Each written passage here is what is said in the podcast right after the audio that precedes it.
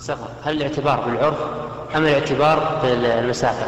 لا يقول السفر هو المعتبر مو بالقصر هل المعتبر بالسفر العرف أو المسافة أو المسافة أما رأي شيخ الإسلام ابن تيمية رحمه الله فيرى أن المعتبر العرف فما سماه الناس سفرا فهو سفر والسفر هو الذي يشد الرحل إليه ويحمل الطعام والشراب ويودع شيع.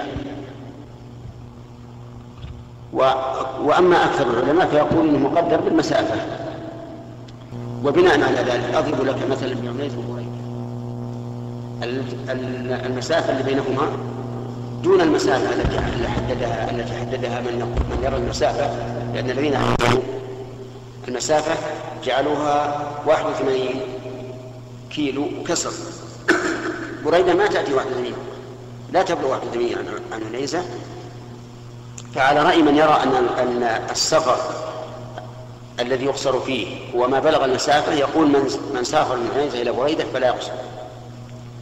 وأما من يرى أنه أن السفر ما اعتبره الناس سفرا فيقول من راح من ذهب إلى بريدة من عنيزة ليؤدي عمله الحكومي في الضحى ويرجع إلى أهله يتغدى. فهذا لا يعد سفرا. لكن لو ذهب إلى أقارب هناك ويريد أن يبقى عندهم يومين أو ثلاثة فإنه يعد سفرا. هذا هو اختيار شيخ الإسلام.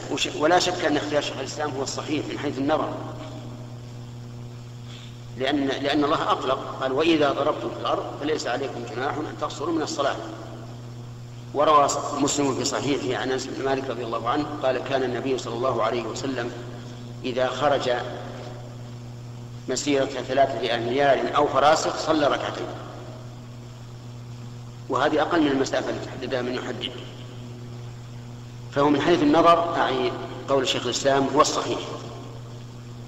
لكنه غير منضبط في الواقع. يعني يبقى الناس حيار. أما إذا حددت قلت من من سافر 81 كيلو و300 متر فهو مسافر اتضح الأمر. صار الناس ما عندهم شك. فهو من حيث من حيث التحديد أو يكون أضبط للناس. لكن من حيث النظر لا شك أن ما يسمى سفرا فهو سفر وما لا يسمى سفرا فليس بسفر. فيرجع نعم؟ أي نعم. وشلون يعني سافر مثلا إلى بلد مسافة قصر.